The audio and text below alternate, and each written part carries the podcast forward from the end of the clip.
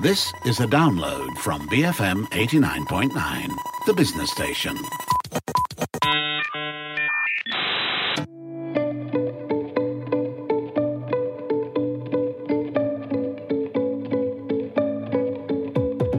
Morning. You're listening to Enterprise. Charissa Ong is the owner of Wings and a best-selling author with one of her books, Midnight Monologues, hitting the number one best-selling book in the country in the 2017-2020 in the fiction category among titles from Mitch Albom, Jojo Moyes, and Lang Leav. I don't know if I pronounced it correctly.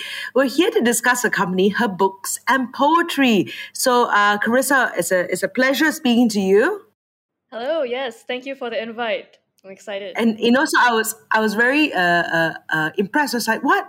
How come I didn't know about this best-selling author?" So I'm really happy to be speaking to you.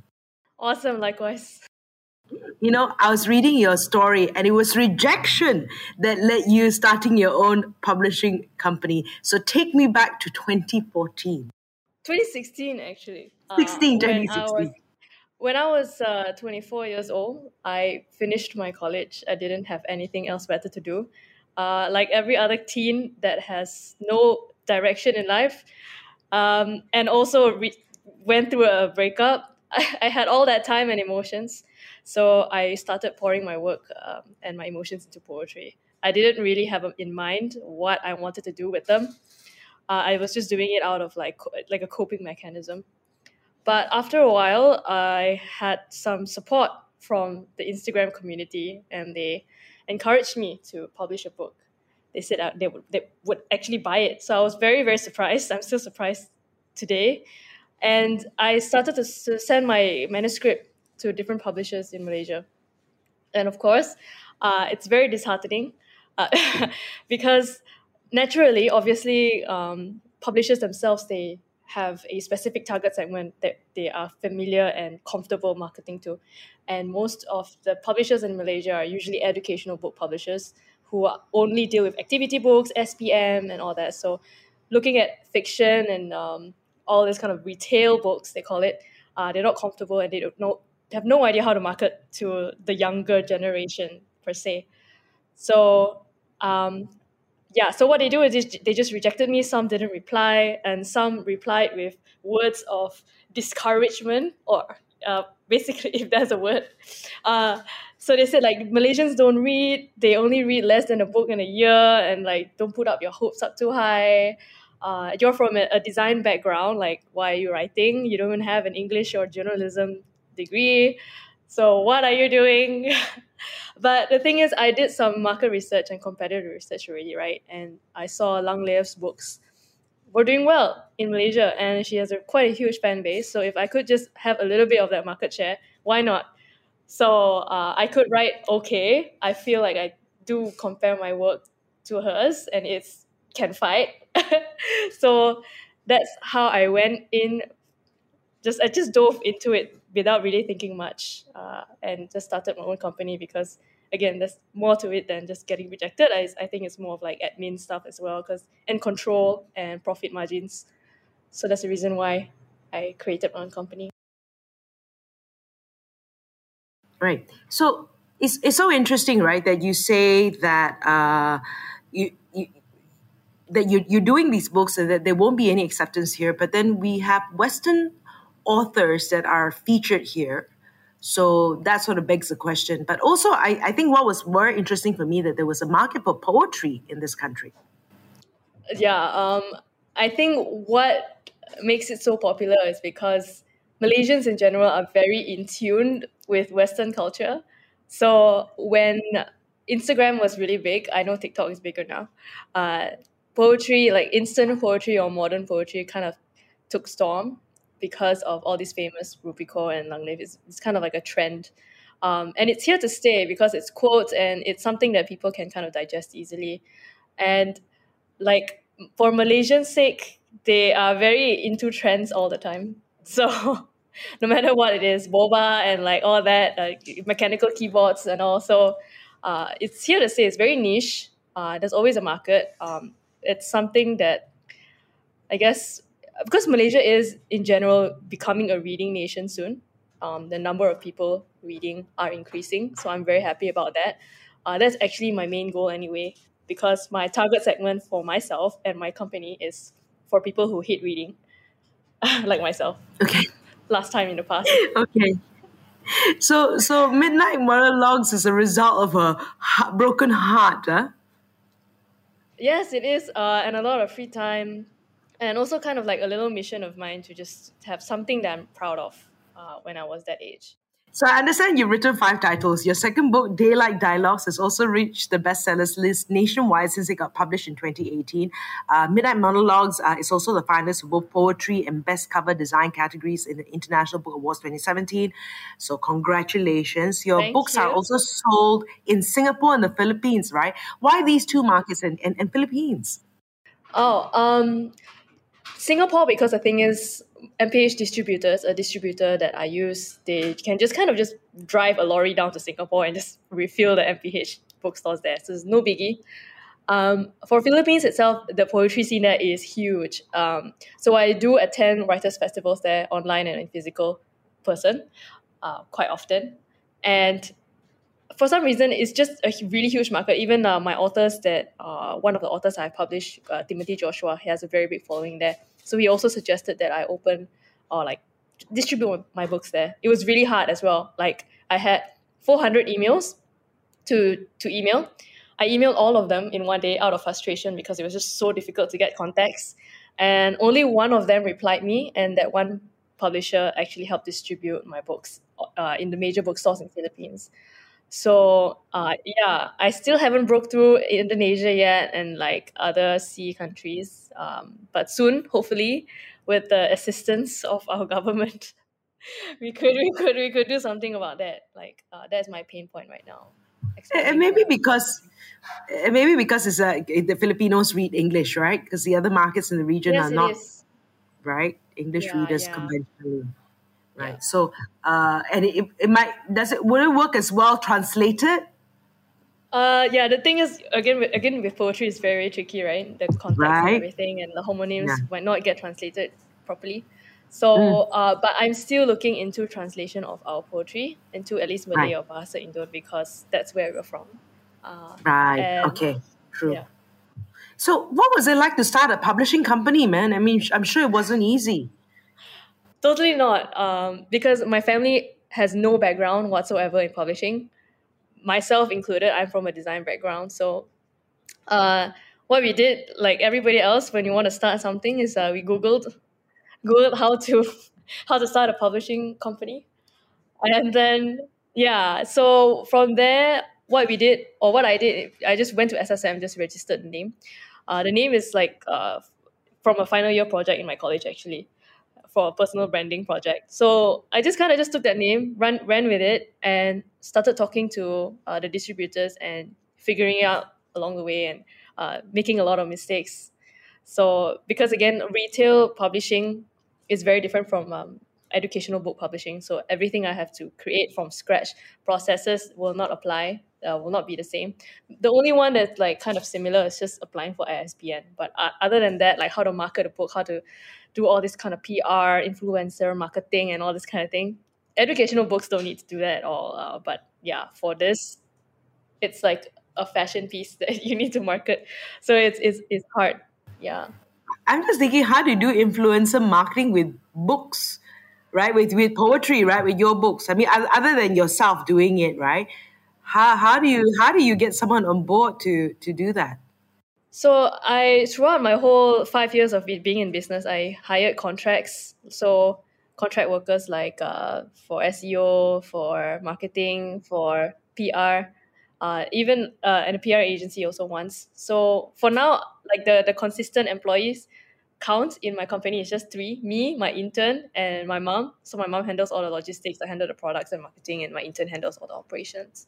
So we just plan like, okay, which kind of influencers will kind of because there's a bookstagram uh, community, yeah, a bookstagram community and a TikTok book, a tick, BookTok. I think they call it BookTok on TikTok, a community. Right.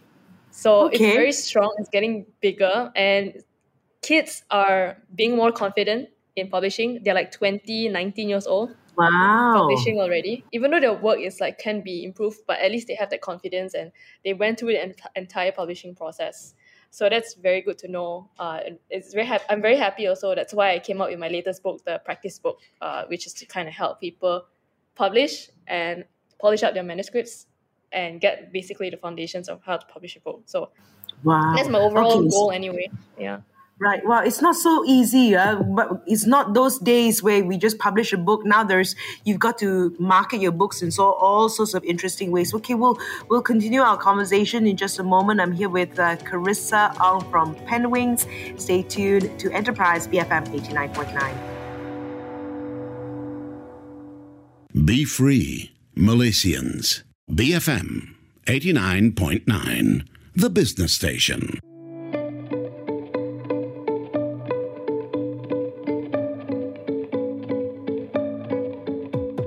Good morning. This is Freda Liu. Uh, you're listening to Her Vantage. This is where we speak to women of influence and leadership. I'm here with Charissa Ong, owner of Penwings.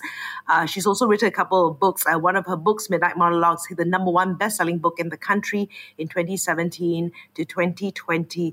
And of course, this journey started because you know uh, local publishers won't do it, so you started your own. And you know what? What a wonderful success story, right? Um, okay, so you've got your books being sold uh, offline and also online, right? Is there a big demand for ebooks in your case, or where do you see uh, the purchases, physical or ebook? Yeah, so for my case, uh, most of the purchases are 70% physical and 30% Still, huh? uh, ebooks because I made it in a way that uh, my books are beautiful and they are a collectible and people will want to bring it around and feel sophisticated and cultured when when they bring books uh, along with them. So that's my goal. Um, and i think there's just nothing better than to just kind of read a physical book anyway. So uh, there is still a market like lomo cameras and, and all that. So um, yeah there, there is still a market although people say like oh okay publishing books are like a sunset industry and stuff like that. But i think it's more of just trying and knowing how to sell ice to an Eskimo. Um, yeah, so there's a lot of tactics and like not really say tactics, but as long as you are sharing ideas that people find valuable, uh, word of mouth will get your product sold, no matter what it is, even if it's a book or anything else. Yeah. Right, and it's so interesting, right? Um, how you know it's all it's all it's, it's about it's about packaging as well. I mean, of course, you it's going to be a great book, but also at the same time, it's about packaging in every sense, sense of the word, right? Now, you have since sold close to thirty thousand poetry books, just according to your LinkedIn. If there's more, yeah. correct me. Uh, since the founding of the company in March 2016, like the, so, you you feel that there is a growing demand for poetry books. Yes, yes, especially if like the country is going to become a, a red, a well-read nation, uh, right. and also the thing is about my books also as well is that we want to keep the language simple. So people from other countries that have english as the second language can relate and understand as well. So that's how we kind of want to make it as you know as widely distributed as possible. Right. Eh, who are the other authors under your your wing and eh, wings? Uh, and how do you decide on which authors to work with? Okay. So currently there's about five authors, so six including myself. So one is Zach Shah, he's from Johor. He, uh, he's going to publish his second book next year in February. Uh, he has already published one with me. Uh, one author from Singapore, and I have three upcoming authors that uh, followed me to the meeting with uh, Saifuddin yesterday. Uh, there are Justin Liu, Jermaine Tai, and also um, uh, Tasha Lim. So these three, uh, these five are they are working really hard on the manuscripts right now, and I'm rushing them as well to to finish up. So what? Yeah, so out of these five are actually approved.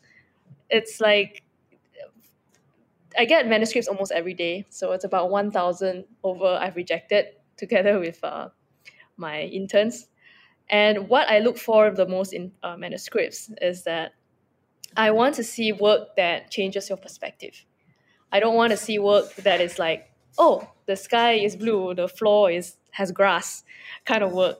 I want to see work that has depth, uh, but also have complicated concepts to explain in a very simple way. So right. when I see this type of work and this work has the capacity of to make me grow and to, to make me really think about even matters in, in not not just in love but in self in the self, in family, and, and relationships. Those are the type of work that I would approve. And obviously, the, the foundational stuff like oh, your grammar and spelling has to be there. Right. yeah. If not, there's always spell check, right? Grammar check, right? Yeah, exactly. You should, at Yeah. least go through that for yourself first, right? Yeah, and yeah, not yeah. Okay. Um, so okay, so these are the people you work and they're, they're mostly young authors. Yes. Um. All of them are below thirty. Ah, not not by design, but by default or by Yeah, but design. But the thing is, I would love to to publish others from all ages as well. Uh, I'm not just like you know siloing to a certain age. Um, but the thing is, again, every time I approve a manuscript, I see its relevance to my target segment to see if it is relevant. So, if there is uh, people from other ages, age groups that can relate their work to the target segment that I'm doing, then why not? Right. Yeah. Okay. You also have a day job as a head of product design. Uh, how do you manage both? Okay, so um, I should send this to my boss after this. So to, to Yes, I know. I know you too. but he's been really really nice. Uh, but I obviously have to dedicate my 9 a.m. to 6 p.m. every Monday to Friday for work purposes only. Uh, if I want to do extra things, it's during lunchtime. So it's only those areas, and um, I because I volunteer as well uh, together with um, yeah Penwings. So I do my design thinking workshops and whatnot at the side and do talks as well. So all these things have to happen on a weekend and after work hours, or if not, I have to take like annual paid leave to do these things. Um, yeah, but I I make sure that every single task is, and all my my teammates are uh, like a well well oiled machine, and the output is optimal and perfect and great. Not perfect, but good, like above average. Yeah. Right. And what, so what's this design thinking workshop you're doing? Okay, so um, right now I'm with a volunteering because right now every single company they will come to me and say, oh, "Okay, do a design thinking workshop for my company. It can be for my HR department or like for um, any department." So I do that on the side um, on the weekends. But for now, I'm really dedicating my time to Impian Kencana. It's a, a non-profit program which we started this year as well in March. Uh, it's to help educate the B, B40 students in a 10 week design thinking program so that uh, they could kind of expand their thinking on how to solve problems. So they have a pitch, they have a wireframing, they have prototyping. So it's kind of like a digital uh, workshop that will help them and hopefully change their thinking from a fixed mindset to a growth mindset. And probably, hopefully, our, our hypothesis is that it could break the glass ceiling uh, that they put upon themselves and they can dream bigger dreams. So uh, that's something that we're doing on the weekends. Uh, so I, I'm conducting those workshops every three hours on Sunday uh, for 10 weeks. Right. So how did you how do you find the pandemic affecting the publishing industry? Um, it is actually, yeah, it definitely did affect the, the orders for sure because people can't go to the bookstores. So it really forced even my business as well to go digital and uh, even MPH, Popular National Bookstore, and all these other shops. Uh, but book orders have been uh, increasing online for sure. Um, it's just that people need to learn how to order from online rather than going to the store. Um, but yeah, it has affected us, but it's getting better now. Now that the shops are getting uh, opening. Again, right. So and what's next for Charissa? She's got so Uh, many things on her plate, but what's next for her? New, uh, the the next book upcoming. Yes, yes. Um, so I'm working on my fifth book actually. Uh, that hopefully will come out next year or next or following year. Because the thing is, I do want to cue uh, some of my upcoming Penwings authors to debut themselves next year. Right. So um, Zach Chow will be publishing his second book. Probably Justin or Jermaine will be publishing their first book under Penwings Publishing. Uh, and then I'll kind of work with uh, some people here to get our books overseas because a lot of our ma- market also uh, is from US, Canada, and Australia. So we're trying to move into that market there. Um, that's for the publishing side. And uh, hopefully increasing employee count. I don't know because there's just so much work to do. And uh, for Imagine, obviously giving my best, growing the products, the digital products, and it's amazing whatever uh, Imagine is doing. So many, so many things. Um, you hear that, bosses? You hear that? yeah, I get very excited every day. Also, um, just doing that.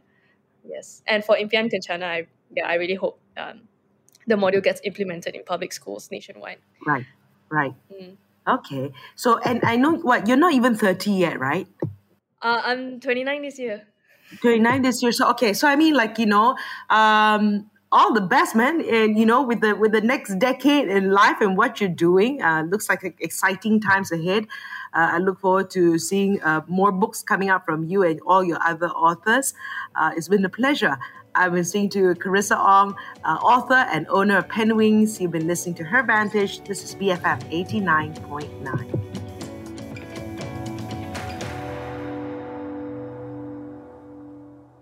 Thank you for listening to this podcast. To find more great interviews, go to bfm.my or find us on iTunes. BFM 89.9, the business station.